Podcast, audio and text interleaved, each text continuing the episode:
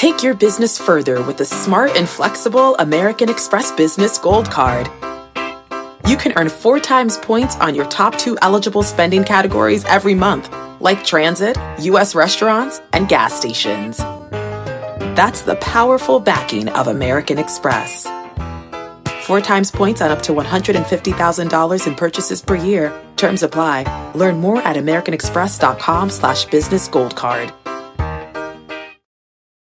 The market doesn't joke around, so why would you? Get serious. Choose Tasty Trade. Tasty Trade gives you the tools you need to make smarter moves. Dig into data with advanced charting, track profit accurately with order chain trackers, see risk clearly with curve analysis, and trade with low capped commissions, stocks, options, futures, and more. All on one platform. No wonder serious traders choose Tasty Trade. Join the club, genius. Tasty Trading is a registered broker dealer and member of FINRA and SIPC.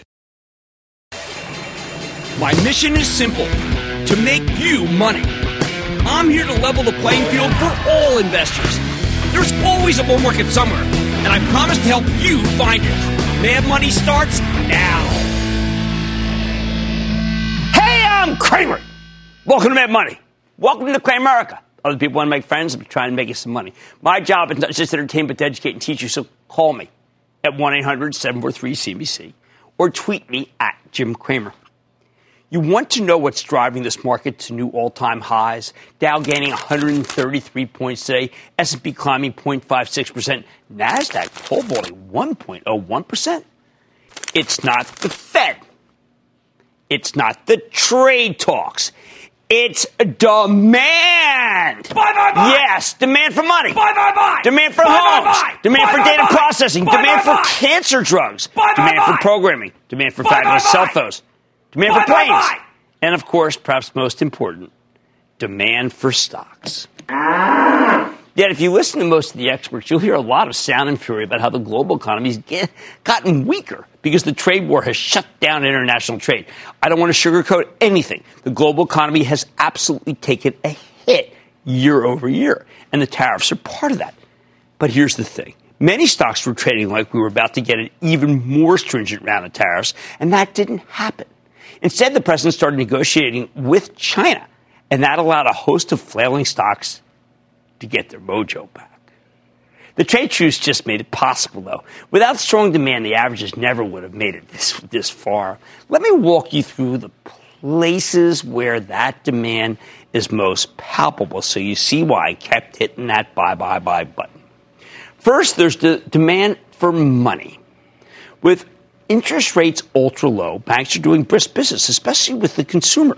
The financials started running when JP Morgan, Citigroup, and Bank of America kicked off this earnings season with really, truly astonishing numbers. The big takeaway from this reporting period is that domestic consumers are so strong that they've been able to offset the industrial weakness related to world trade. Given that the consumer accounts for two thirds of the U.S. economy, the banks are in great shape, and that's how their stocks could rocket higher. No wonder LVMH, uh, which is the big French company, wants to buy Tiffany. A flush consumer is a Tiffany shopper. No bid yet, but a stock that's up 31%, well, we're not, we're not going to miss that in mad money, are we? All right, it's not just the consumer. Businesses also have a voracious appetite for money. So many companies realize they can borrow at low rates and then use that money to buy back stock when the market goes down. Hardly a day goes by without a bunch of corporate debt being offered at, at what I think are ridiculously low rates, but appetizing to anyone who wants to earn more than treasuries. There's been more than a trillion dollars worth of corporate debt issued so far this year. They're using some of that money to expand, but some of it's going to buybacks. I know it's easy to dismiss all this as the Fed propping up the stock market with cheap money, and I see it in my Twitter file all day. Guys, guys, I, I know it. What do you want me to say? Our interest rates are higher than the rest of the developed worlds, okay? Compared to Europe or Japan, our money's not cheap at all. So enough already with Jim. It's all just a big bubble. You know what? I'm here to try to help you make money, not to pop bubbles. Either way, when there's strong demand for money, the banks have good earnings. When the banks have good earnings, they tend to boost their dividends and bring back big buybacks. And when that happens, their stocks become investable, whether it's a bubble or not. Again, no judgments, people. You can miss out on a whole rally. It's been a bubble. Let me give you a. Uh, do you know it's been a bubble since August of, of 1982? Number two, there's the demand for housing. This is hard to see because we simply don't have enough houses for sale in this country. That's put a crimp on the mortgage, on the aggregate housing numbers. But homes are changing hands here and changing hands rapidly ever since the last dip of mortgage rates. As anyone in real estate can tell you, what matters is turnover. You need to see lots of homes being bought and sold. That's a major driver of the U.S. economy. Sure, housing only accounts for 15% of our economy, but it punches above its weight. Think about everything that goes into a home. Think about the retailers. Think about Watch, my acronym for Walmart, Amazon, Target, Costco, Home Depot. That, they, they get a nice tailwind as housing sales pick up. It's also one reason why the payment processors like Visa MasterCard reports later this week. PayPal, they're all doing so well. Third, there's demand for data. Now, this is the greatest secular growth story of our era. Data by itself isn't all that valuable, but data that's curated, massaged, identified, parsed, manipulated, analyzed, well, that's incredibly valuable. There's a whole ecosystem of companies that unlock the power of digital information. Let's call it Adobe, Oracle, Salesforce, SAP, Splunk, Cisco, Twilio, NVIDIA, Facebook, Twitter, Alphabet, Amazon. They're all betters of this process. Uh, all of them are either, uh, they either harvest data or help make sense of it. And even after Alphabet, you may be disappointed with the quarter, but boy, is it ever in the mix. So let's not get too negative. Now, you can't really put a dollar value on something amorphous like data. There are too many different kinds of data. That said, this morning Spotify just reported a much better than expected quarter. We interviewed outgoing CFO Barry McCarthy this morning on Squawk on the Street, and you better believe Spotify's using algorithms to push the music to you that you want to hear. If Spotify seems like a mind reader, well, it kind of is. The company has a map of your brain and it can show you the way. Of course, there are companies that may be using their data nefariously. We got a whole host of politicians who seem to care a lot more about what Facebook's doing with your data than the actual users do. I don't know the answer, but I do know that data is the coin of the realm. As long as they get that data voluntarily, I am telling you, I do not see a big deal about Facebook. Demand for data is also driving the big run in semiconductor stocks like Intel and AMD. You need them to process data, whether it's uh, at, uh, at the PC level or the data center level, where NVIDIA is beginning to dominate again. We know Amazon Web Services, Google Cloud, Microsoft Azure, and IBM all have capabilities to store and process that data. Fourth, when you look at the pharmaceutical landscape, and I think it's important to point this out, it's clear that combating cancer has become a gigantic tentpole business for many drug companies. Once Bristol Myers merges with Celgene, oh, they're going to combine to two amazing oncological franchises into one. AstraZeneca's cancer business is incredibly strong. Amgen's trying to crack in it. Merck's Keytruda is already there. Could be the greatest selling drug of all time. This is a hugely profitable part of the pharma industry, and for good reason. How about the fifth source of demand? Right now, we're in the golden age of entertainment where media platforms are desperate to give us something to watch. Does Apple have a programming deficit? How about HBO, Disney Plus? Anyone who makes content is surging here. We'll see what Apple and HBO have up their sleeves when they report later this week. Okay, now, speaking of Apple, we'll also find out how well the new iPhones are selling. Now, the 11 was supposed to be a dud. I mean, people didn't think this was anything special. Like, what are these three things? That kind of thing. I think people underestimated the appeal of the three cameras in an era where Instagram is everything and the better battery life. Holy cow. Guys, I can watch whole football games, watch myself lose on, uh, in fantasy, and still have enough to be able to bemoan it and call people and say how angry I am. Now, there are uh, these phones. What do they have in it when you break them down? Well, they got the Skyworks, they got the Solution, they got the Qualcomm, they got the NXP. Have you seen that NXP? It was going absolutely crazy. Why? Because it had fantastic numbers tonight. The pin action is outstanding. Remember, a huge service revenue stream comes from the phone, as do uh, expensive indispensables like the Apple Watch, the new noise canceling AirPods for when you have babies next to you. Do you know that my wife says, to me, shut up and stop complaining when you have a crying baby like it's my fault. Six planes. We had Doug Parker, the CEO of American Airlines, on the show on Friday, and he talked about trying to be reimbursed by Boeing uh, for around 400 million in losses from missed fares, thanks to the 737 Max disaster. Parker's not alone. But even though we don't have enough aircraft, uh, uh, the demand for air travel continues unabated. Most people in the world still haven't flown a plane. There are only two big aircraft manufacturers on Earth, Boeing and Airbus. The demand has massively overwhelmed the supply, hence why Boeing stock refuses to roll over. I bet you all that negative testimony tomorrow won't, won't really hurt the stock. Bottom line, all of this bullish activity breeds an environment where stocks represent superior value because their earning streams are less dependent on the Fed than the macro commentators would have you believe. Let's say something. I really mean this because I thought a lot about it this weekend while my wife was working making pizza. These macro guys, they're constantly jabbering about aggregate data without ever talking about demand itself because they don't do the homework. It's too time consuming. It keeps you from having that great Cabernet, Cabernet, okay? It keeps you from catching the kids' games or bringing, maybe binging on Netflix. It keeps you from gorging on the NFL.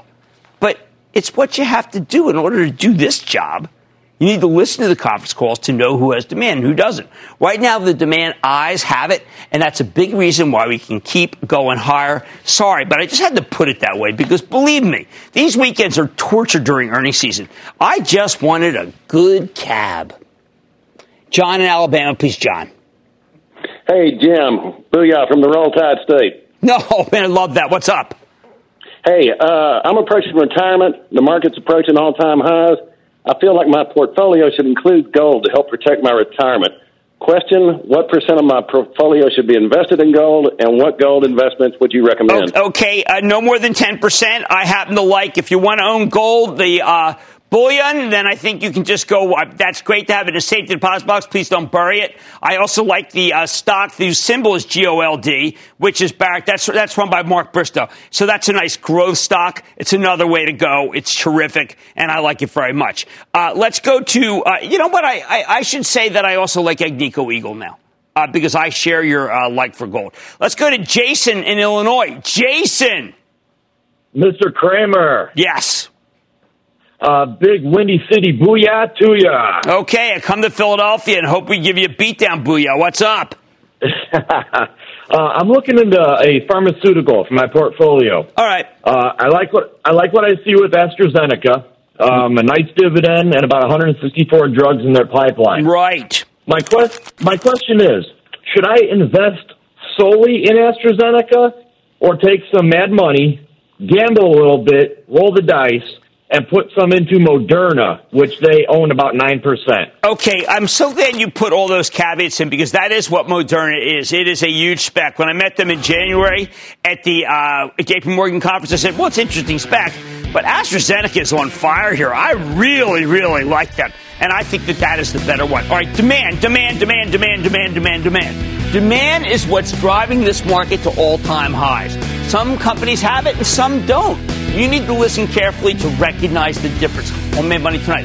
With all the talk about a potential recession, I'm eyeing an extravagant group of stocks that could offer a deep dive into the consumer's pockets and help your portfolio in the process. Then, is the force with Microsoft after it won the Pentagon's JEDI contract? I'm breaking down the action. And I'm revealing the biggest surprise of this earnings season and explaining why one group of stocks has suddenly become bulletproof. So stay with Cramer. Don't miss a second of Mad Money. Follow at Jim Cramer on Twitter. Have a question? Tweet Cramer. Hashtag mad tweets. Send Jim an email to madmoney at cnbc.com or give us a call at 1 800 743 CNBC. Miss something? Head to madmoney.cnbc.com. When you're hiring, the best way to search for a candidate isn't to search at all. Don't search, match with Indeed. Indeed is your matching and hiring platform with over 350 million global monthly visitors, according to Indeed data, and a matching engine that helps you find quality candidates fast. Use Indeed for scheduling, screening, and messaging to connect with candidates faster. Plus, 93% of employers agree Indeed delivers the highest quality matches compared to other job sites, according to a recent Indeed survey. Leveraging over 140 million qualifications and preferences every day, Indeed's matching engine is constantly learning from your preferences. Join more than 3.5 million businesses worldwide that use Indeed. Listeners of this show will get a $75 sponsored job credit to get your jobs more visibility at Indeed.com slash Mad Money. Just go to Indeed.com slash Mad Money right now and support this show by saying you heard about Indeed on this podcast. Indeed.com slash Mad Money. Terms and conditions apply. Need to hire? You need Indeed.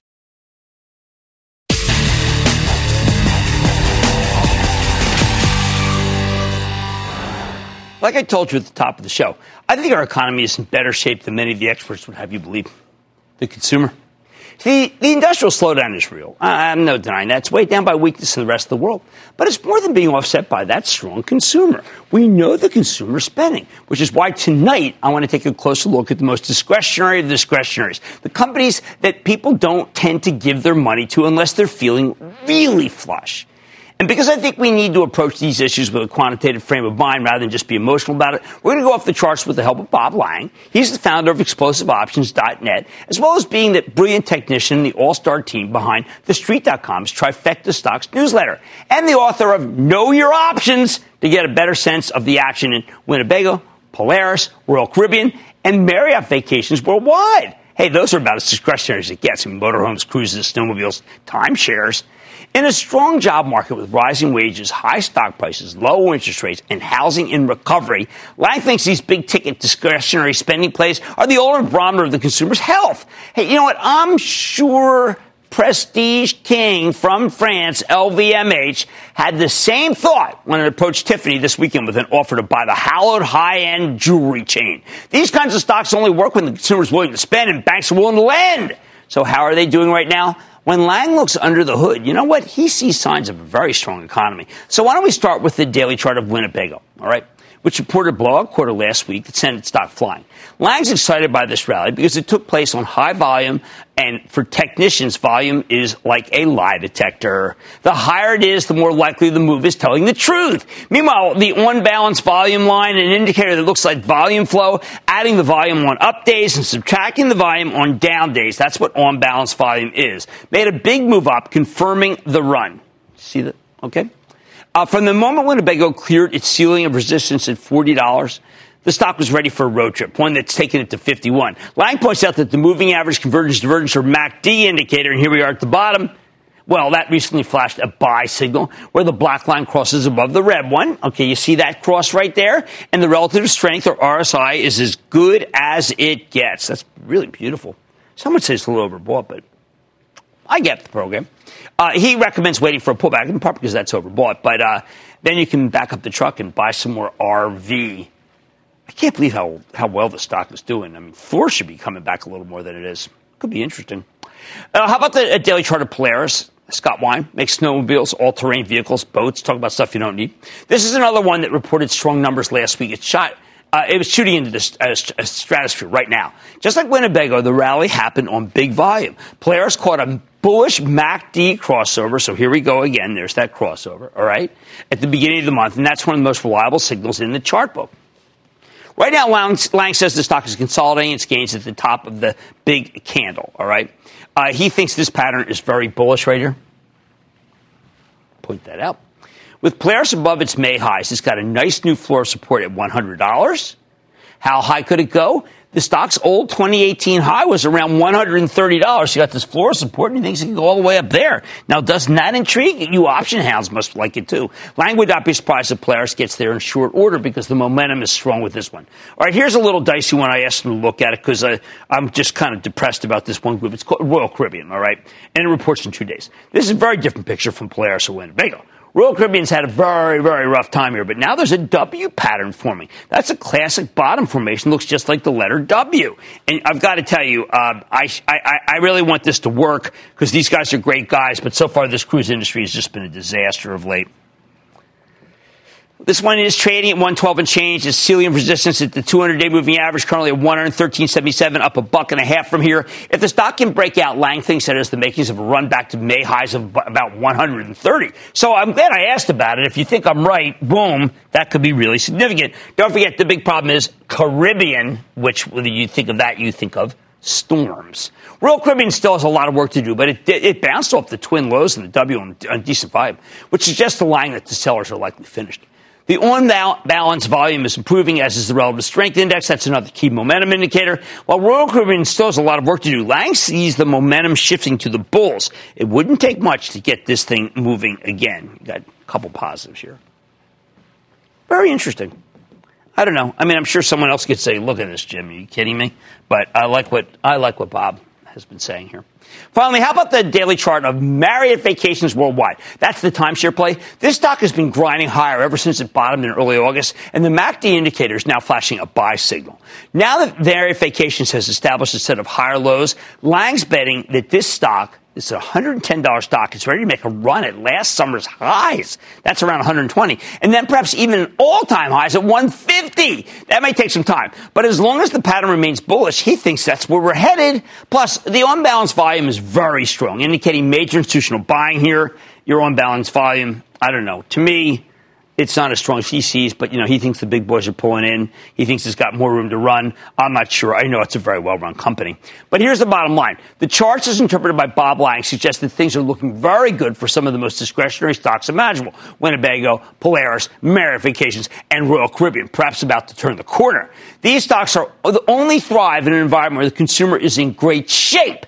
And I think their strength is a fabulous signal that the broader economy may be in better shape than we've been led to believe. So stick with Cramer. This podcast is supported by FedEx. Dear small and medium businesses, no one wants happy customers more than you do. So you need a business partner just like you. Like FedEx, who understands your passion for serving your customers because they have the same commitment towards you. That's why FedEx offers you picture proof of delivery, packageless and paperless returns, as well as weekend home delivery to 98% of the U.S. on Saturday and 50% on Sunday. See the FedEx service guide for delivery information. What's more, FedEx Ground is faster to more locations than UPS Ground. Trust FedEx for timely deliveries. See what FedEx can do for your business. Absolutely, positively FedEx. CNBC has quick and easy to understand business news updates at the open, midday, and close every weekday. Markets, money, and more from Wall Street to Main Street. I'm CNBC's Jessica Ettinger. Follow and listen to CNBC Business News Updates wherever you get your podcasts.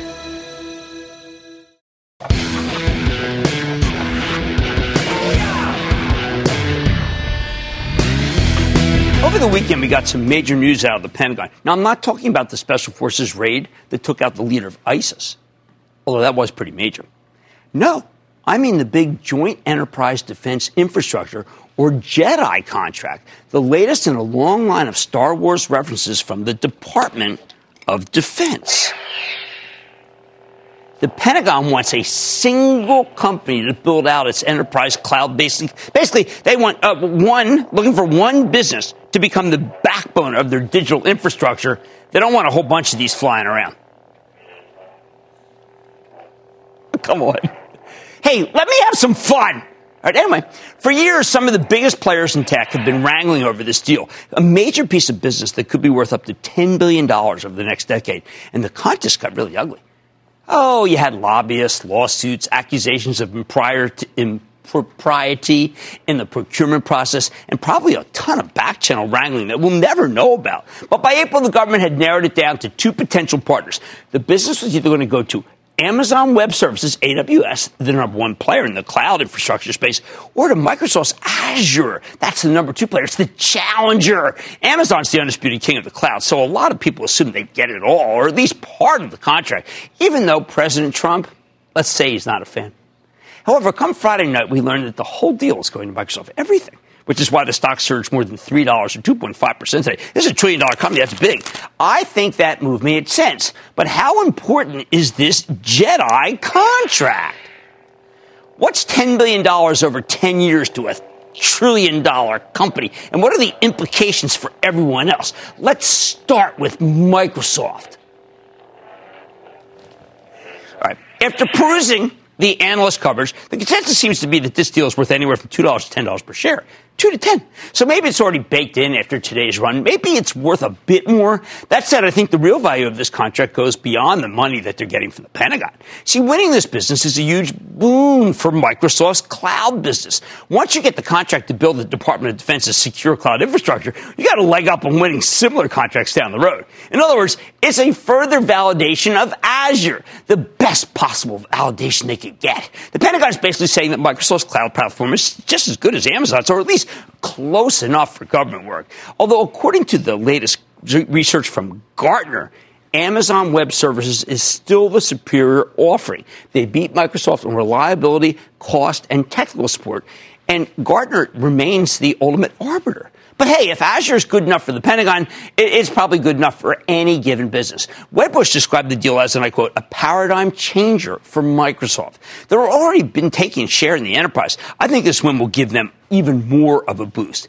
Next, now let's consider the context. This Jedi news broke roughly 24 hours after Microsoft and Amazon both reported their latest quarterly results. Microsoft knocked it out of the park Amazon's numbers, on the other hand, were widely panned. How did Microsoft CEO Satya Nadella deliver such phenomenal growth? Well, first of all, he's killing it in the intelligent cloud business, up 29%, and in cloud services, up 33%. Azure, in particular, at an astounding 63% clip on a constant currency basis. So we already know Microsoft was firing on all cylinders. This Jedi contract simply confirms it. And yes, I am going to turn this on every time I use the term Jedi, all right? It's my darn show. As for Amazon, yes, the stock got dinged after the company reported an impressive revenue beat coupled with ugly earnings. It was a big shortfall. It was really much more of the kind of forecast. I dismissed it. But uh, you look, they are spending a fortune to build out the infrastructure necessary for one day shipping. Personally, I like it when Amazon invests in its plans for global domination. But Wall Street's not thrilled because you see, Wall Street wants incredible growth without the spending that you need to make it happen. More important, if you were looking for signs of a slowdown in Amazon Web Services, well, you did get a meaningful deceleration. The cloud business grew at a 35% clip. When Andy Jassy was here, it was in the mid 40s. And well, it still look, it's fabulous in absolute terms, but worse than what the analysts were hoping for. That said, I really don't think losing this Jedi contract is a big deal for Amazon. And that's why the stock actually ended up rallying today after being down by about 1% this morning. Don't get me wrong. It's definitely an incremental negative. It would have been better for them to get the $10 billion worth of a business from the Pentagon. I mean, it's a couple hundred million dollars in, in uh, free cash flow here. But this is a much more significant win for Microsoft Azure than it would be for Amazon Web Services. You got to understand, AWS did 9 billion in a quarter in revenue. In this quarter. They're not weeping over losing what could have been a $10 billion uh, deal over the course of 10 years. Microsoft doesn't break out Azure specifically, but it's only a, a, a fraction of their $11 billion commercial cloud division, which also includes software as a service offerings like Windows 365. On top of that, while winning is a validation of Microsoft's cloud platform, the fact that Amazon lost is really no knock on them. Everybody knows AWS is the best in business, and they're investing heavily in the cloud business to stay ahead of the pack. Even though Microsoft's starting to catch up, I think there's more than enough room for two players in this rapidly growing industry. There's one more reason I hesitate to draw any conclusions about Amazon from this Jedi story. It may not have been a fair fight. We know President Trump loathes Jeff Bezos, the CEO of Amazon, who also happens to own the Washington Post. It wouldn't shock me if he or someone in his orbit put their thumb on the scales of the scale in favor of Microsoft. Are there any real rever- reverberations from this Jedi contract? There, I let I said it once without putting it on. Well, in addition to being positive for Microsoft, it also might help Oracle and VMware. And you know, the latter, I think, is a good buy. Over the summer, Microsoft and Oracle rolled out an enhanced cloud collaboration partnership. Oracle Cloud and Microsoft Azure are now seemingly uh, interoperable. In practice, this means it should be easier for Oracle to defend their existing pre- pre-existing business with the Pentagon. As for VMware, they signed a really interesting and overlooked partnership. Thank you, Sanjay Poonen, COO of uh, VMware, for bringing it to my attention, uh, with Microsoft to make it easier for customers to keep running their legacy systems in data centers powered by Azure. Heck, you could even argue this is a win for IBM and Alphabet, although Alphabet needs it after that number tonight, because it means Amazon won't be able to monopolize all of our government's cloud related government spending uh, for defense. Going into this announcement, there was a sense that Amazon had a major advantage is they have the big CIA contract. If Amazon won the Jedi contract, then AWS would have been the Department of Defense default cloud infrastructure for the next 10 years. Now, though, the smaller players have more of a chance to win business. The bottom line Microsoft won this $10 billion Jedi contract because they put in the work to make their cloud platform nearly as good as Amazon's. And I'm sure some would say it's better. While the stock had a big run here, I think Microsoft remains attractive. As for Amazon, losing this business is no skin off their back. It, the real issue is that they've spent so heavily to grow the business, and while I'm okay with that, it might give you more opportunities to buy the stock into weakness down the road because of Wall Street's inherent short sightedness. Let's go to Jerry in Connecticut. Booyah, Jimbo. Jerry, yeah. Hey, man, you, what's up? First, I want to thank you so much for you for what you do for the little guy, which it does not go unnoticed. Love the little guy. Yes, and I loved your book, uh, Get Rich Carefully. Excellent. Thank you. You're welcome. My stocks are, they're not doing anything wrong. We're, we've announced a stock split last July. Every quarter is excellent. I assume this the uh, trade thing going on, but what do you think of Alibaba? I don't need to look. I, I, I got enough problems owning American stocks. We do not need to go down the Chinese chute. I'm going to take a pass on that and say ixnay on the babane. Let's go to Lillian in New Jersey. Lillian. Hi. Hi. I would like to know if Zoom Video, which was an IPO this year, is a buy at these levels, and also since it is a profitable company.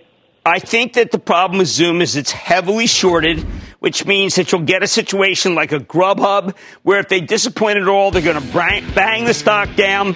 I think the more easily owned stock is Cisco. I know they missed the last quarter, but Cisco, I think, is more defensible.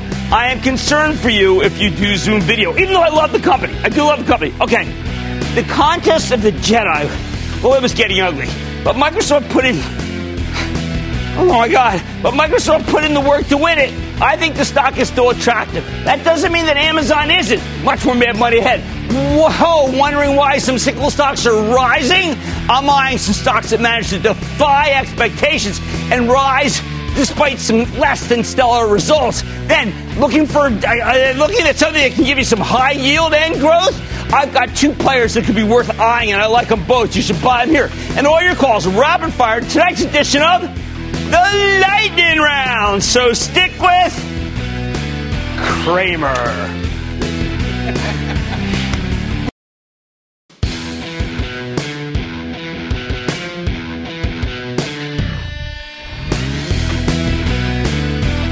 the biggest surprise of earnings season so far? Cyclical stocks. The ones that are supposed to get hammered in a tougher economy. And suddenly they've turned bulletproof. Even when they report disappointing numbers, Wall Street doesn't even seem to care. Normally, these stocks get hammered in the wake of a shortfall, yet this quarter, they're more likely to rally. I mean, it's absolutely bonkers. I consider this Deere, Dow, Caterpillar, PPG, Illinois Toolworks, CSX, Union Pacific, all reported quarters that actually on the surface look pretty darn bad. They all had misses. They all had required estimate cuts. I mean, Wow, back in my old hedge fund, these are the, precisely the kinds of stocks I would be shorting at this very moment, at this point in the business cycle. When you think a company's about to miss numbers and slash its forecast, well, that's a great reason to bet against it because estimate cuts almost always lead to lower stock prices. These huge cyclicals all disappointed. They all triggered estimate cuts, but then something strange happened. Their stocks didn't really go down. In some cases, they actually rallied, rallied big. The shorts got the numbers they wanted, and it just didn't matter. What the heck is going on here? All right, after doing my homework on the major cyclicals this weekend, I got a theory. First, many of these sell side research outfits are run from the top down. In other words, the firm establishes its worldview, the head of research, its global growth forecast, and then the analysts try to peg the companies they cover into that worldview. Right now, the mood on Wall Street is as gloomy, maybe the gloomiest I've seen since the Great Recession, honestly. Even with the averages surging to new highs today, there's a widespread belief that things have deteriorated thanks to the trade war with China, or the endless trauma of Brexit, or the uncertainty over next year's election, even though it's pretty far away. If that's true, then the aggregate earnings estimates are probably too high. And if the aggregate numbers are too high, these analysts conclude that the shortfall's obviously going to come from some of these kinds of companies, the cyclicals. That makes it hard to interpret these quarterly results because the analysts had cut their estimates beforehand. Nobody was looking for anything good, for instance, from this guy, Not at all from Cat. When Cat was trading back at 138, it was in August of uh, earlier this year. Goldman Sachs downgraded from a buy to a hold. It cut the price target from, uh, down to 130, and it was courtesy of a slowing global economy. It really slugged the stock. And then a week and a half ago, that's pretty close to when they reported. Morgan Stanley took Cat from a buy to a hold, trimming its price target to 145 on worries about peak construction and energy markets.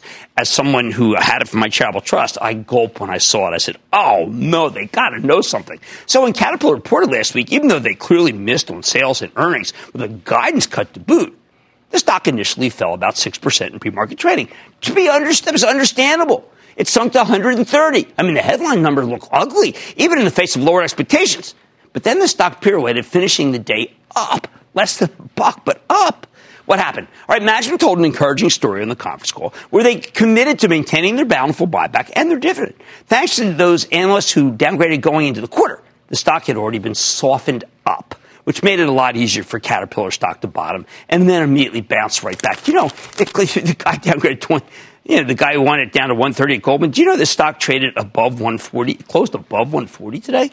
I mean, that's remarkable. Of course, not every stock seems bulletproof here. Let me give you a nice contrast. Not a cyclical. The case of senior growth stock McDonald's. Now, this one caught a key downgrade going into earnings, not unlike what I just described with Caterpillar, right? Yet when it disappointed, the stock wasn't immunized at all. Instead, it got pulverized. And the selling continues to stay. It is now down 18 points from the report. Why? Because McDonald's lacks the secret sauce to protect the cyclicals. Mickey D's stock is expensive, but the industrial stocks have finally gotten so cheap that they are basically immunized against bad news. Plus, they're even cheaper when you consider that most of these companies have committed to boosting their dividends regularly and buying back shares. I was bowled over when Caterpillar referred to itself as a dividend aristocrat. And so I looked at its history, and sure enough, it's definitely one. Third reason for the bizarre strength of the cycles, their management teams turned out to be far more savvy than anyone imagined look no further than PPG on this one. This is a company that makes all sorts of coatings, and particularly in autos. I am used to seeing these guys cut numbers in a downturn because they're levered to everything from planes to cars to buildings. But CEO Michael McGarry saw it coming. He was able to rapidly throttle back on costs and dodge the shortfall. So the quarter was better than feared. McGarry even called out the auto business as a source of strength. In other words, these executives learned from the Great Recession and they're not going to let themselves get blindsided again. They're smarter than they used to be. Next up, the cycles that are working here have decided to change the stripes to the point where they deserve higher valuations than they used to. And for that, I'm going to turn to ITW, which had some struggling. It went down all the way down, you know, it went about 50 points below where it is. Well, you know, look, this is a real manufacturer's manufacturer. It was supposed to miss badly. The last few quarters were suboptimal, and the auto industry's been holding them back. Yet on this conference call, I heard so much about ITW's non-auto related businesses, including science, patents, whatever, that I realized it's a better company than people think. They're not just going to sit there and take a beating. Illinois Toolworks had margin improvement pretty much on everything. The raw cost came down. Company actually saw some strength in Europe, and that's why that stock caught fire. Gave up a little bit today, but it, it's a comer. But the best examples of raw improvements came from the railroads, okay? Union Pacific and CSX. Yeah, I keep thinking about just last week when Jim Foote, amazing CSX CEO, he came on and he said, look, for decades, the rails in this country simply weren't re- that well run. Perhaps because, look, they only had limited competition. They rarely compete with each other, and there are tons of cargoes that are simply too bulky to transport by truck. However, in the last few decades, as our economy shifted away from heavy industry and toward more uh, low bulk, high value added items, trucks started taking share. Gradually, trains went from nearly 100% of all transportation to just 8%. Finally, the railroads decided they'd had enough. They're bringing in a new group of executives who decided they needed to reevaluate everything if they're going to take back that lost market share. They came up with something called precision railroading. They manage their trains more efficiently, making them more punctual and more convenient. And efficiency breeds higher earnings per share. And that's why, even though CSX and Union Pacific saw some ugly revenue declines, their earnings didn't fall nearly as fast. No wonder both stocks quickly bottomed and then came roaring back. They're both buys. We saw something similar from Deere. All right. Uh, this is a little bit different. Um, it should have been hit. What does Deere have going for it, though? Okay, when China decided to shift its big soy orders to Brazil, the farmers down there used their windfall to buy lots of equipment from Deere. At the same time, our government bailed out struggling American farmers, allowing them to buy more equipment from Deere, too. In a way, China shifting those orders actually benefited these guys because it allowed them to double, uh, double dip. And while I'm at it, I wonder whether uh, the Chinese really pretty much waived their, their poultry ban on the U.S., which send up Sanderson Farms and send up Tyson. That could be good for corn for all I know. I mean, it's a very complicated ag complex, but just keep it in mind. All right, the fifth and final reason why these cycles refuse to go down, because the global economy may not be on the precipice after all. I mean, it's possible, just possible, that things could actually be getting a little better around the globe at least for these companies. If you think the trade war has gotten as bad as it's going to get, if you think the Brexit situation could actually be resolved, then these cyclicals may be the perfect place to be. Who would have thought it? That's supposed to be where you sell right now, and not buy. Bottom line. Now you know why the likes of Deere and Dow and Caterpillar, PPG, Illinois Toolworks, CSX, and Union Pacific managed to rally in the face of ugly numbers. And honestly, you know what? In every single case, I think they have more room to run. Mad Money's back after the break.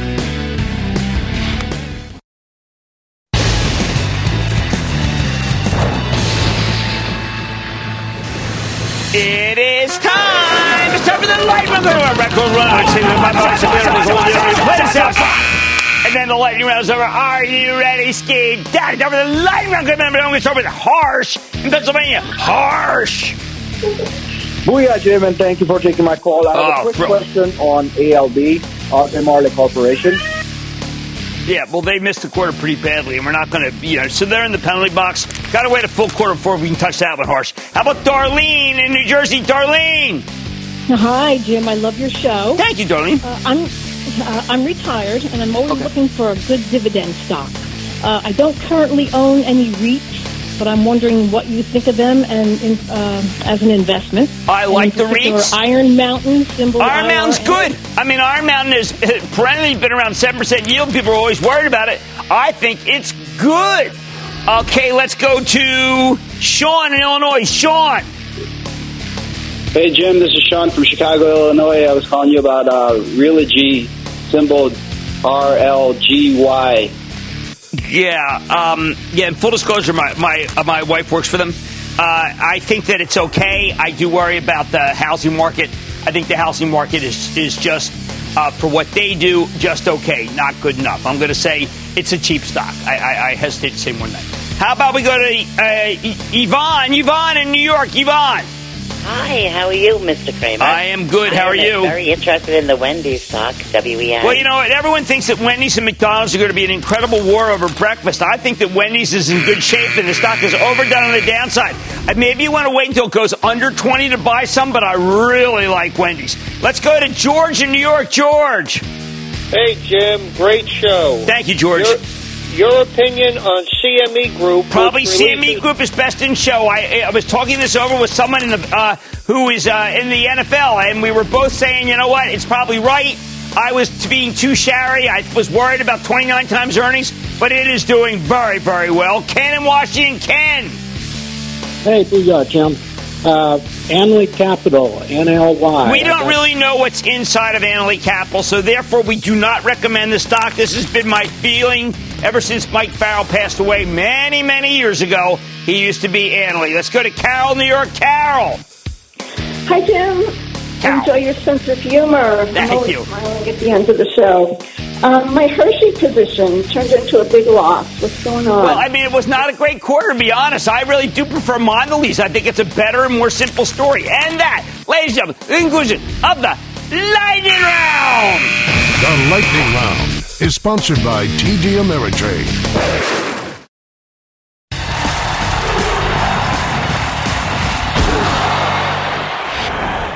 There are two things you rarely find together growth and yield. They're like oil and water. When a company has one, it tends not to bother with the other.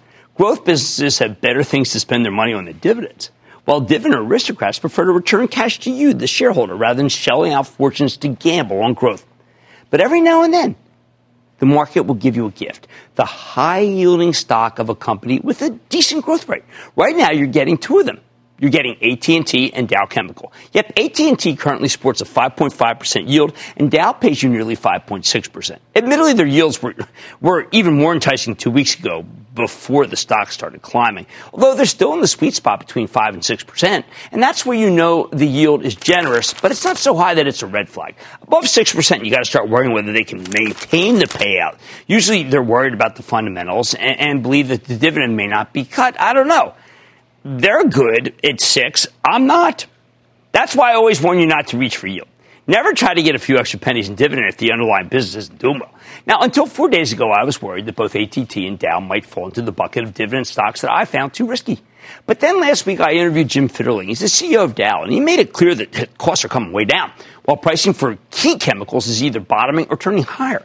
Plus, the free cash flow is very bountiful much better than I imagined. And Dow's earnings for interest, taxes, depreciation, and amortization more than cover its quarterly distribution of 70 cents per share. Now, how about ATT? Last year, I had the privilege of interviewing Paul Singer. He's the legendary head of Elliott Management. That's an activist hedge fund with an incredible track record. Not that long ago, Elliott snapped up $3.2 billion with ATT stock, and they presented a comprehensive plan to unlock value.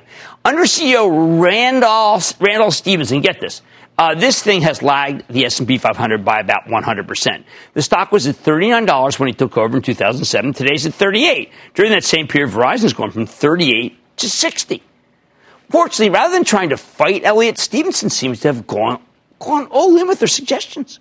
By following Elliott's plan, the company could earn 450 to 480 per share, which could make the stock a $60 stock without that much difficult. I'm mulling this one over for my Chapel Trust, which you can follow along by joining the ActionAlertsPlus.com club. So what's the plan here? Stephenson's conducting a full portfolio review, including the possible disposition of DirecTV, which is still losing customers, although not as rapidly as it used to. Plus, the chairmanship and the CEO job will be split for greater accountability. In short, everything's on the table. Now, this is a scenario where I bet ATT can keep delivering modest dividend growth while paying down a huge amount of debt that it took on to buy DirecTV and Time Warner. That said, I know Dow and ATT, I know they're both challenged. I'm not going to kid myself. I myself have argued that Dow stock could be toxic because the company makes all sorts of despised plastics that don't break down uh, that easily and therefore be shunned by millennial money managers. But you know, one look at a slide in the deck from the latest quarter shows you that plastic may be more environmentally friendly than we'd like to think because it takes an enormous amount of energy and chemicals and trees to make any kind of alternative. Plus, Dow's making a major effort to make more plastic from recycled fibers. As for ATT, I know it lost 1.4 million pay TV customers uh, this quarter. The numbers weren't great, although Stephenson said the subscriber numbers are bottoming. What matters to me is that the company will cease making acquisitions and start to pay down the debt with asset sales. Plus, tomorrow, ATT reveals HBO Max, the new streaming system to compete with Disney Plus and Apple TV plus NBC's Peacock. It won't be out officially until spring, but it's the first sign that Time Warner acquisition could produce some solid growth, not just cash flow. Either way, at a moment where bonds are paying you next to nothing, the 10 year currently at 1.85%. Dow and ATT stock offer you a twofer, higher yields with a real chance for growth. I recommend buying some here and then maybe wait for the Fed to say something boneheaded on Wednesday and slams the market, or maybe the Labor Department non-farm payroll on Friday shows a surprise drop. You can buy some more then on weakness. Be patient. Dow and ATT are now, in a safe way, paying you to wait. Stick with Cramer.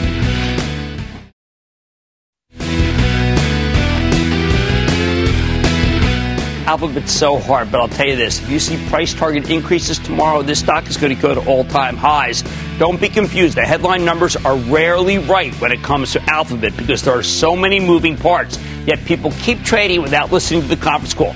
Don't be stupid. Like I said, there's always a bull market somewhere. I promise to find it just for you right here on Mad Money. I'm Jim Cramer. I'll see you tomorrow.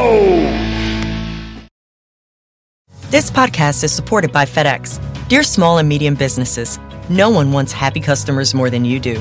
That's why FedEx offers you picture proof of delivery, packageless and paperless returns, as well as weekend home delivery to 98% of the U.S. on Saturday and 50% on Sunday. See the FedEx service guide for delivery information. FedEx Ground service is also faster to more locations than UPS Ground. See what FedEx can do for your business. Absolutely, positively FedEx.